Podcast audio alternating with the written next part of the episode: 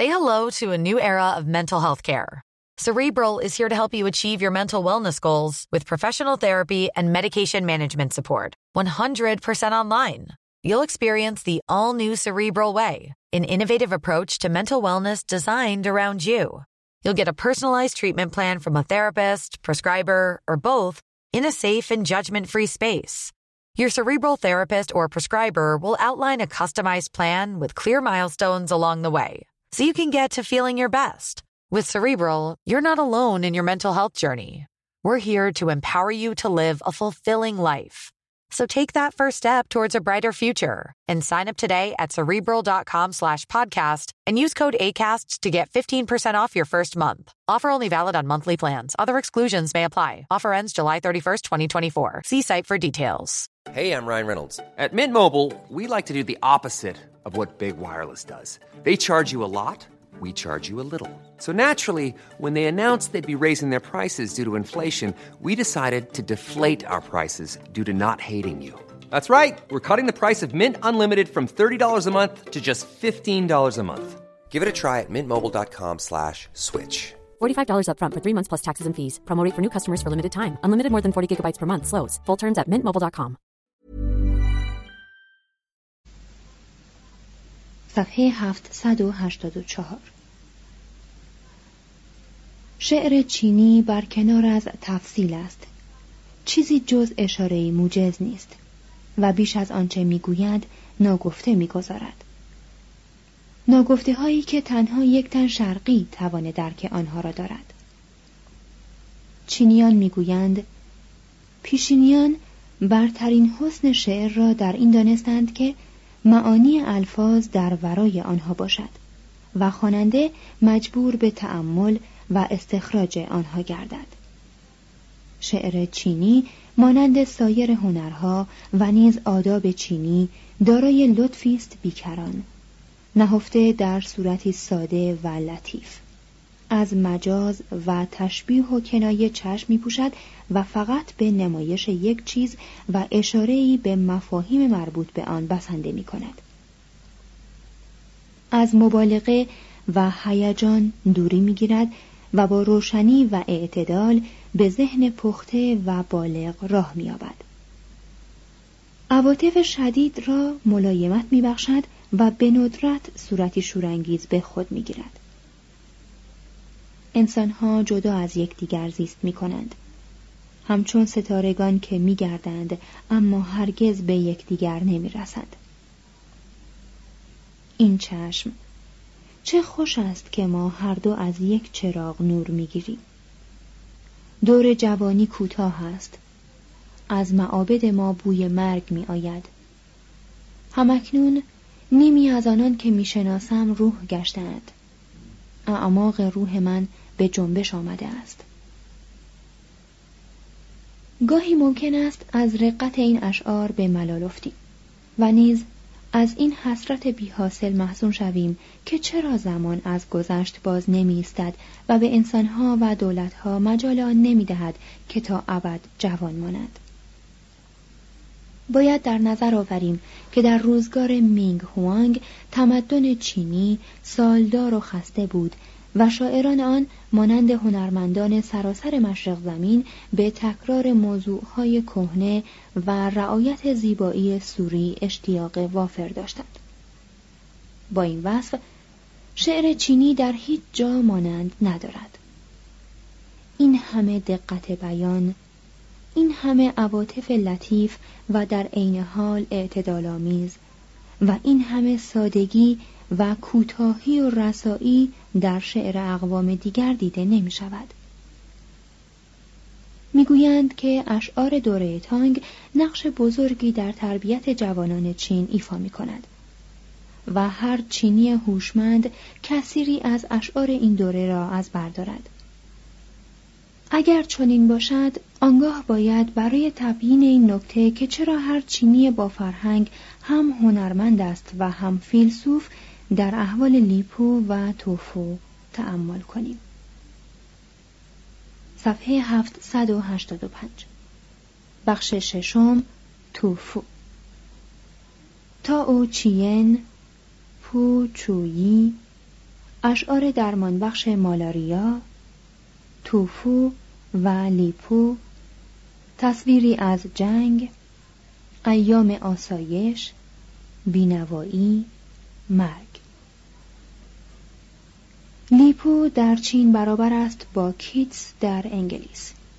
اما سرایندگان دیگری هم هستند که مانند او نزد چینیان گرامیند یکی از اینان تا او چین است که اهل زهد بود و دست از کار حکومتی خود برداشت و گفت که دیگر نمی‌تواند در ازای کارمزدی که به او می‌دهند در ازای پنج پیمان برنج در روز تن به کوتو دهد و مفاصل پشت خود را خم کند. توضیح هاشیه کوتو واژه چینی به معنی بکرنش سر به خاک رساندن که به صورت کاوتو در داخل زبان انگلیسی وارد شده است ادامه متن مانند بسیاری از کارگزاران حکومتی که از کوته نظری های اداری خسته می شدند به جنگل ها پناه برد تا در آنجا طول سالها و عمق شراب را دریابد و در کنار رودها و کوههای چین که نقاشان چینی به دفعات روی پارچه های ابریشمین تصویر کردند آرامش پذیرد. زیر خاربست خاوری گلهای داوودی را میچینم سپس زمانی به تپه های دوردست تابستانی خیره می شوم. هوای کوهستان در بامدادان پرتراوت است. پرندگان دو به دو باز می گردند.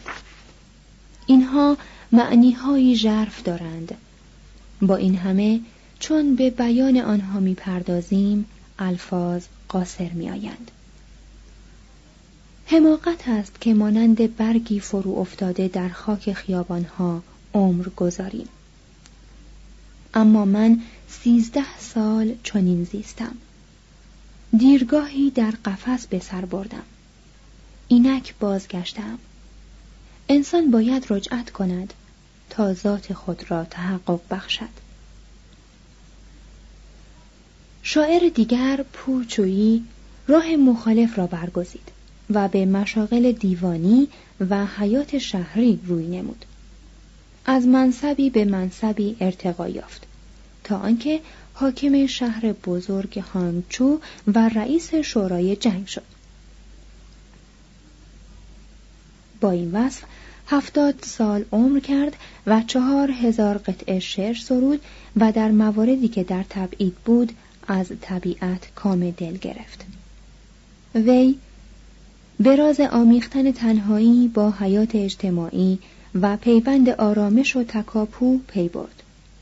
پردوست نبود. به قول خود در خوشنویسی و نقاشی و شطرنج و قماربازی که مردم را گرد میآورند دستی متوسط داشت. از صحبت مردم ساده لذت می برد و آوردند که اشعار خود را اول بار برای پیرزنی روستایی می‌خواند و هرچه را برای او نامفهوم بود ساده می‌کرد. از این رو محبوب ترین شاعر توده مردم شد. اشعارش را بر همه جا نوشتند. روی دیوارهای مدارس و معابد و اتاقک های کشتی ها گویند دخترکی نقم پرداز به مردی که برای اشرت نزد او رفته بود گفت نباید مرا رقاص ساده ای بدانی. من می توانم خطای ابدی استاد پور را بخوانم. توضیح هاشیه. خطای ابدی. مشهورترین داستان چینی است درباره عشق مینگ هوانگ و یانگ کویفی و انقلاب و مرگ یانگ و بیچارگی مینگ در دوره پس از انقلاب. این شعر ارزش فوقالعاده ندارد.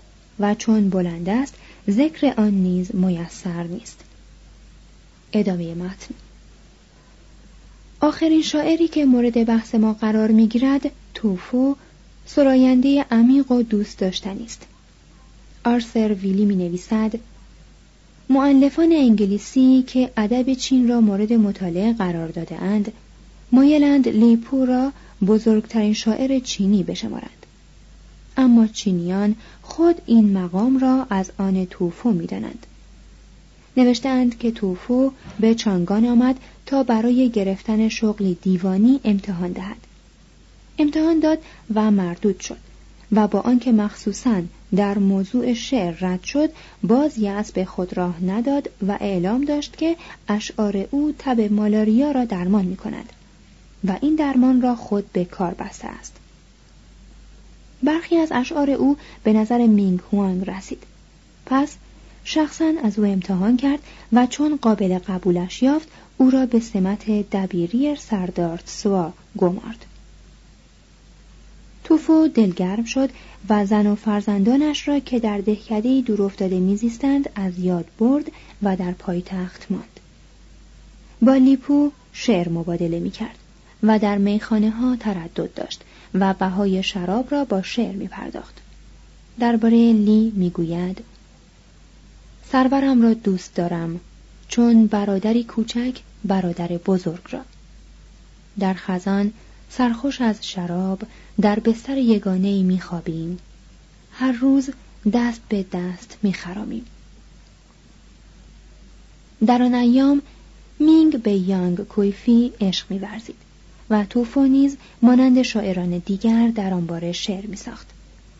ولی وقتی که انقلاب در گرفت و جاهجویان چین را به خون شستند به موضوعهای غمانگیز پرداخت و وجه انسانی جنگ را تصویر کرد. دیشب حکومت فرمان داد که از میان کودکان هجده ساله سربازگیری شود. اینان باید از پایتخت دفاع کند. ای مادر، ای کودکان، این چنین مگرید.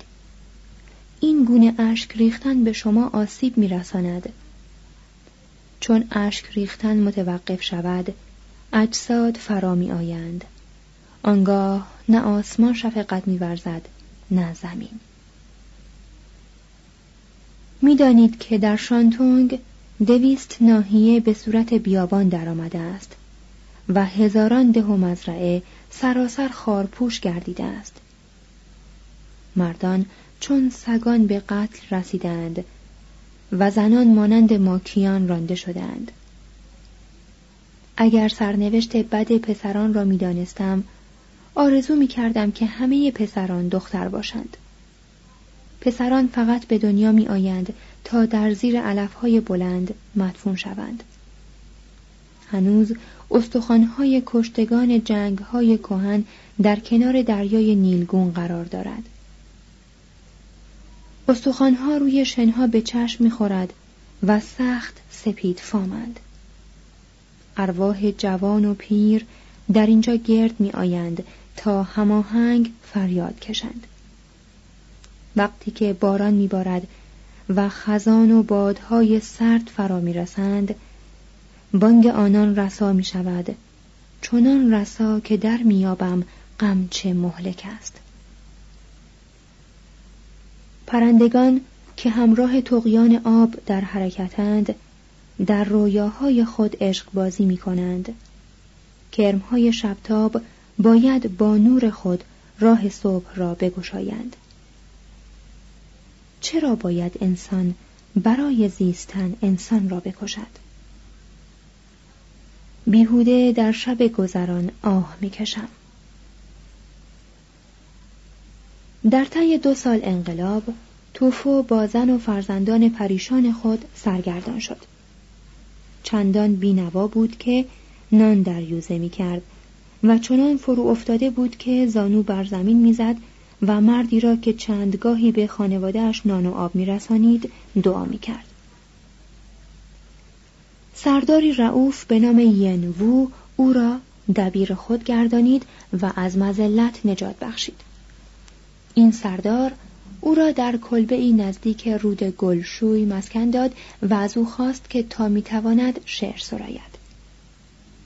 توضیح هاشیه یک تصویر نقاشی چینی به نام شاعر توفو در کلبه کاهگلی در موزه متروپولیتن نیویورک وجود دارد. ادامه متن. توفو بدین طریق آرامش یافت و درباره باران و کوه و ماه به نقم سرایی پرداخت. چه سود از یک کلام یا یک شعر نقص جز کوه ها و جنگل های عمیق تیره چیزی در برابرم نیست. سر آن دارم که هنر افزارها و کتابهایم را بفروشم و از سرچشمه پاک طبیعت بنوشم.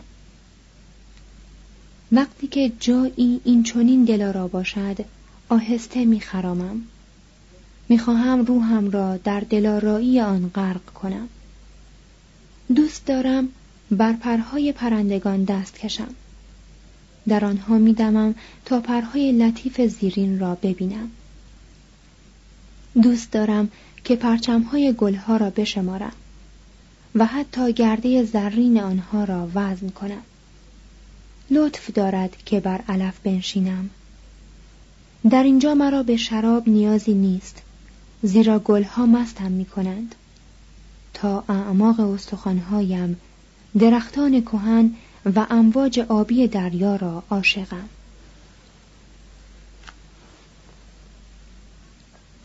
سردار نیکوکار وی را دوست داشت. از این رو آرامش او را برهم زد و در دستگاه تفتیش چانگان به وی مقامی شامخ داد اما ناگهان سردار درگذشت Say hello to a new era of mental health care. Cerebral is here to help you achieve your mental wellness goals with professional therapy and medication management support. 100% online. You'll experience the all new Cerebral Way, an innovative approach to mental wellness designed around you. You'll get a personalized treatment plan from a therapist, prescriber, or both in a safe and judgment free space. Your cerebral therapist or prescriber will outline a customized plan with clear milestones along the way so you can get to feeling your best. With Cerebral, you're not alone in your mental health journey. We're here to empower you to live a fulfilling life. So take that first step towards a brighter future and sign up today at cerebral.com slash podcast and use code ACasts to get 15% off your first month. Offer only valid on monthly plans. Other exclusions may apply. Offer ends July 31st, 2024. See site for details. و شاعر خود را در بهبهه جنگ یافت. جز نبوغش چیزی نداشت. کودکانش که بار دیگر از گرسنگی به صورت وحشیان درآمده بودند بر بدبختی او میخندیدند. در پیری سخت تنها و تلخکام و چیزی زشت نما گردید. باد بام کلبهش را ویران کرد و کودکان ولگرد کاه بسترش را در مقابل دیدگانش رو بودند. آنقدر ناتوان بود که ممانعت نمی‌توانست. از اینها بدتر نسبت به شراب بیمیل شد و دیگر قادر نبود که به شیوه لیپو مشکلات حیات را بگشاید. سرانجام به دین گرایید و در آین بودا آرامش جست. در سن پنجاه و نه با آنکه علیل بود و زیاده پیر می نمود برای زیارت به معبد کوه مقدس هوئن رفت. در آنجا کلانتری که با اشعار او الفت داشت وی را شناخت و به خانه برد و به احترامش زیافتی برپا داشت. سالها بود که توفو چنان مجلسی ندیده بود. از گوشت گرم بخار برمیخواست و شراب شیرین به فراوانی یافت می‌شد. با ولع به خوردن پرداخت و سپس به درخواست میزبان کوشید که شعری بسازد و بخواند. اما بیحال به زمین افتاد و روز بعد جان داد. صفحه 789 بخش هفتم نصر. وسعت دامنه ادبیات چین داستانها تاریخ سوما چیین مقالات گفتار هانیو درباره استخوان بودا. شاعران دوره تانگ تنها بخشی از شعر چینی را به بار آوردند و شعر فقط بخش کوچکی از ادب چینی است. برای ما دشوار است که عمر و دامنه این ادب و رواج فراوان آن را در میان مردم چین دریابیم. در چین چاپ کتاب به سبب نبودن قوانین حق معلف و عوامل دیگر ارزان بود.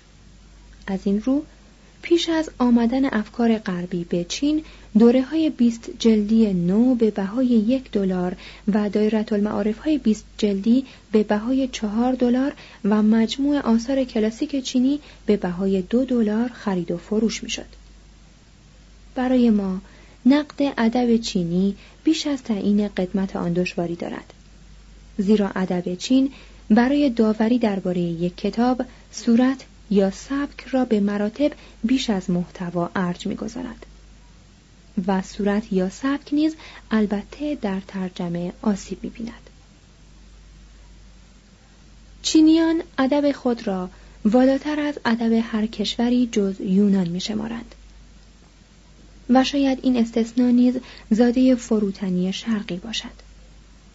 در هر حال خود ستایی ادبی آنان بخشودنی است داستان یا رمان که نویسندگان غربی را به آسانی به اوج اشتهار میرساند نزد چینیان در زمره آثار ادبی نیست داستان پیش از آنکه با مغولان به چین آید به ندرت در چین وجود داشت و حتی امروز هم ادیبان چین بهترین داستانها را سرگرمی های نازل و توده پسند می شمارند و سزاوار ذکر در تاریخ ادبیات نمی‌دانند.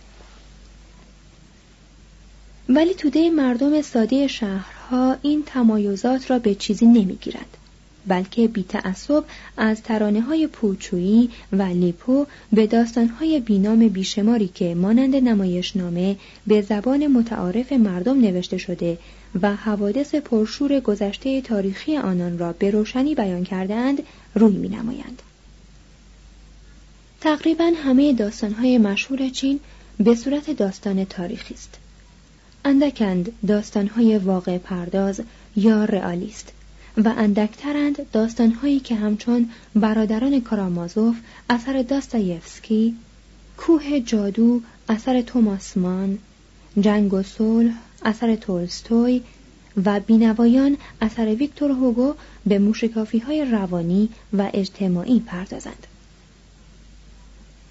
یکی از دیرینه ترین داستان های چینی شوی هوچوان یا حکایت حاشیه آب است که در سده چهاردهم به وسیله جمعی از معلفان فراهم آمده است. توضیح حاشیه این کتاب تحت عنوان انسانها برادرند به وسیله خانم پرل باک ترجمه و در سال 1933 میلادی در نیویورک منتشر شده است. ادامه متن هونگ لومن یا رؤیای حجره سرخ که در حدود 1650 در 24 جلد تدوین شده است یکی از درازترین داستانها و لیا او چای چی یا سرگذشت های عجیب که در حدود 1660 نگارش یافته و به سبب سبک موجز و زیبای خود سخت مورد اعتناست یکی از بهترین داستانهای چینی است. مشهورترین داستان چینی سان کو چین ای یا داستان سه ملک است نویسنده این داستان لو کوان چونگ که در سالهای 1260 تا 1341 میلادی میزیست در طی 1200 صفحه جنگ ها و فتنه هایی را که پس از سقوط سلسله هان در گرفت ماهرانه در داستان خود شرح داده است. توضیح حاشیه این کتاب به وسیله برویت تیلر ترجمه شده و به سال 1925 در شانگهای در دو جلد انتشار یافته است. ادامه متن رمان های دراز چینی که هم شخصیت پردازی نشاد بخش داستان تام جونز و هم روایت پردازی جاندار داستان ژیل بلاس را در بر می‌گیرند همانند اوباشنامه های اروپای قرن هجدهم برای دوره پرفراغت پیری خواندنی های مناسبند. ارجدارترین و مردم پسندترین بخش ادب چین تاریخ است. هیچ ملتی به قدر ملت چین مورخ نداشته و مانند چینیان تاریخهای پردامنه ننگاشته است. حتی در دربارهای بسیار کهن چین دبیرانی وجود داشتند و کردارهای شهریاران و اوضاع عصر خود را نقل و ثبت می کردند.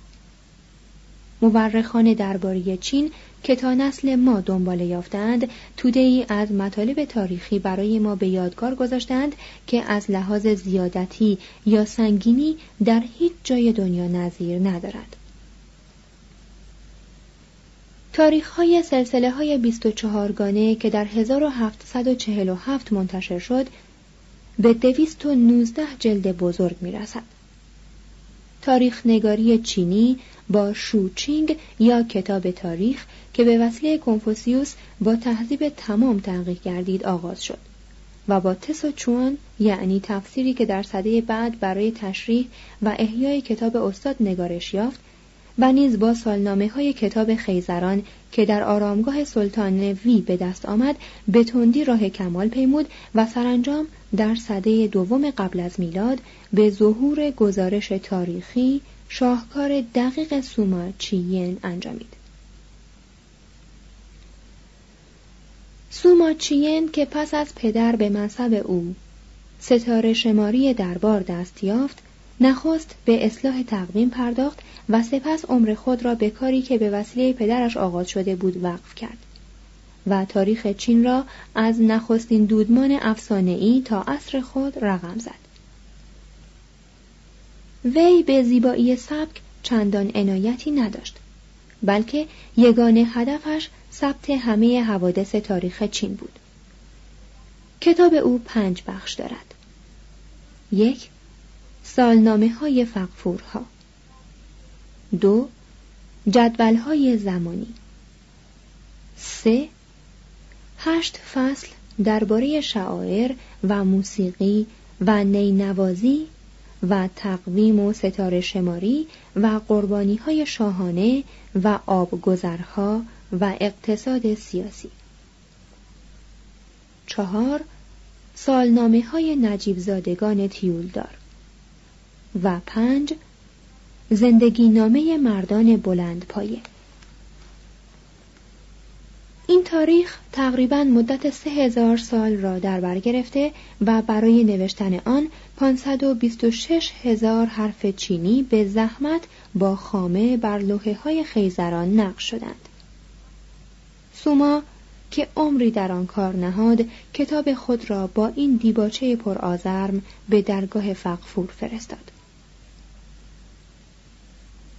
اکنون بنیه جسمانی بنده آن درگاه رو به زوال رفته. چشمانش نزدیک بین و تار گشته و از دندانهایش جز معدودی نمانده است. حافظش چنان به ناتوانی گراییده است که چون از حوادث دمی بگذرد چیزی به یادش نماند. نیروهایش سراسر در فراهم آوردن این کتاب نابود شده است. از این رو امید آن دارد که خدایگان فقفور کوشش عبس وی را بر نیت شاه پرستانش ببخشایند و در لحظات فراغت از سر بند نوازی نگاهی قدسی بر این اثر بیافکنند تا از مطالعه فرا شدن و فرو افتادن دودمانهای پیشین راز کامیابی ها و شکست های زمان حاضر را دریابند. هرگاه از این دانش شاهنشاهی را سودی رسد آنگاه مقصود و مطلوب حیات بنده آن درگاه برآورده شود. حتی اگر استخوانهایش در چشمه های زرد نهاده شده باشد. در صفحات کتاب سوماچین نه شکوه تن فرانسوی را می‌بینیم نه فوزونگویی ها و نکته پردازی های گیرای هرودوت یونانی را نه تسلسل دائمی علت و معلول و جبر تاریخی توسیدید یونانی را مشاهده می کنیم. و نه از بصیرت پارسایانه گیبن انگلیسی که با زبانی نزدیک به موسیقی بر کاغذ منعکس شده است بویی می‌بریم زیرا در چین تاریخ به ندرت از صورت فن بیرون آمده و حالت هنر به خود گرفته است مورخان چینی از سوما چین تا همنام او سوما کوانگ که یازده قرن بعد برای بازنگاری تاریخ عمومی کوشید رنج فراوان بردند تا حوادث یک سلسله یا یک سلطنت را صادقانه ثبت کند. این کار گاهی به بهای رزق و حتی جان آنان تمام شده است. اینان تمام نیروی خود را بر سر حقیقت نهاده و چیزی برای زیبایی باقی نگذاشتند. شاید هم حق با آنان باشد و شاید تاریخ را باید نه به صورت هنر بلکه به صورت علم درآورد. چه احتمال دارد که واقعیت های گذشته در زیر ردای پرشکوه گیبن یا مواعظ کارلایل دچار ابهام گردد. در میان ما غربیان نیز عده مورخان ملالآور کم نیست و ما نیز با مجلداتی که تنها به درد گرد گرفتن می‌خورند می‌توانیم با هر ملتی همسری کنیم. مقالات چینی نشاتانگیزتر از تاریخند زیرا در این زمینه هنروری ممنوع نیست و لگام فساحت باز است. در میان یک کتازان این میدان هانیو شهرت بیشتری دارد به کتابهای او چندان ارج می نهند که خواننده باید بنابر سنت پیش از لمس آنها دستهای خود را با گلاب بشوید. هانیو از فروترین قشرهای جامعه برخواست. به عالیترین مقامات دیوانی رسید و عاقبت با سراحت تام بر امتیازاتی که فقفور به بوداییان می‌داد اعتراض کرد و از نظر افتاد. دین نوبودایی هانیو که به کنفوسیوس گرایش داشت چیزی جز خرافات هندوان محسوب نمی‌شد. و چون می‌دید که فقفور به مردم رخصت می‌دهد تا از سکر این رویای توان شکار بیخود گردند به رنج میافتاد. پس تذکره ای که اینک سطوری از آن نقل می شود به فقفور عرضه کرد. به سال 803 میلادی. این سطور به خوبی نشان می دهد که نصر چینی حتی اگر به دقت هم ترجمه شود باز رنگ و روی خود را می بازد.